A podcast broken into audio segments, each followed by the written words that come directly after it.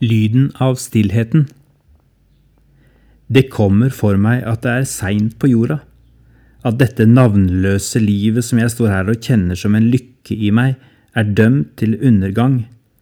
Jeg ber mine sanser våkne, leve og oppleve mens det ennå finnes urørt natur, levende stillhet. For I framtida vil teknikken og mekaniseringen skru sin jernjomfru sammen og kvele mennesket langsomt. Det en dyster profeti, tømmerhoggeren og dikteren Hans Bøli fra Eidskog tegner I disse ordene fra 1973. Jeg ble født det året. Hvordan gikk det?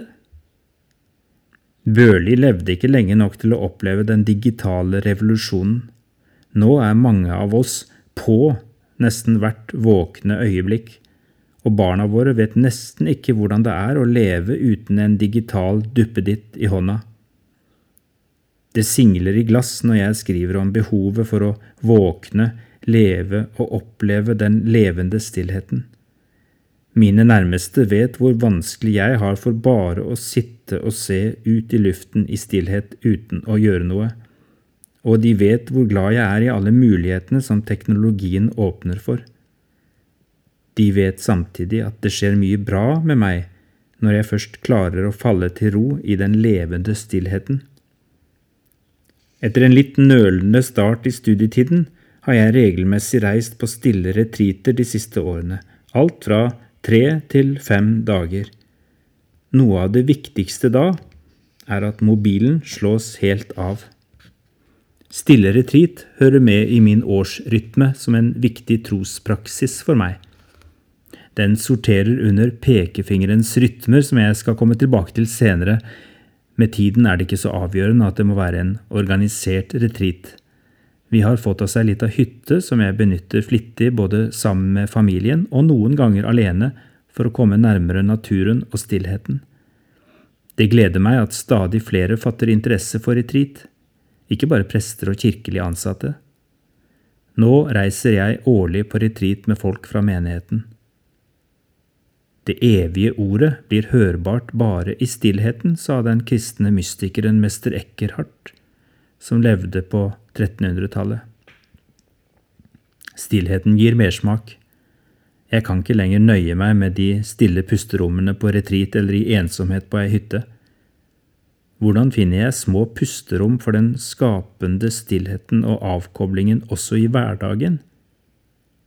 Jeg skjønner at jeg desperat avhengig av den for at jeg ikke skal kveles langsomt, som Bøli sier.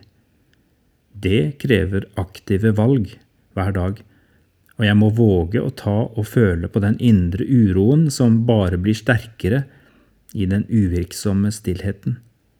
Noen ganger tar det kortere tid, andre ganger lengre tid å falle helt til ro. Men når jeg først der, merker jeg gleden over å være til stede I øyeblikket og sammen med Gud.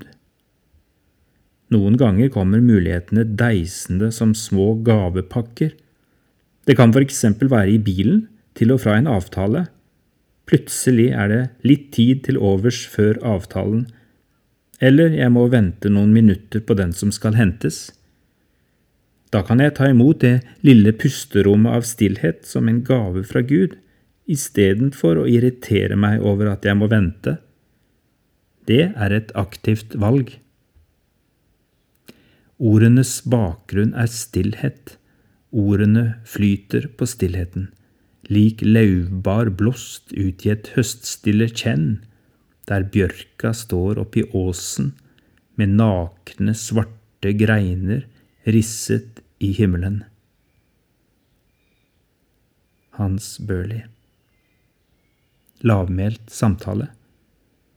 Hvilket forhold har du til stillhet? Hvis du ser på uvirksom stillhet som et nødvendig gode for deg, hvor mye stillhet har du på en vanlig hverdag I dag? Forsøk å tenke på en skala fra 1 til 10. Hva kan du konkret gjøre for å komme minst ett trinn opp på skalaen I hverdagen din?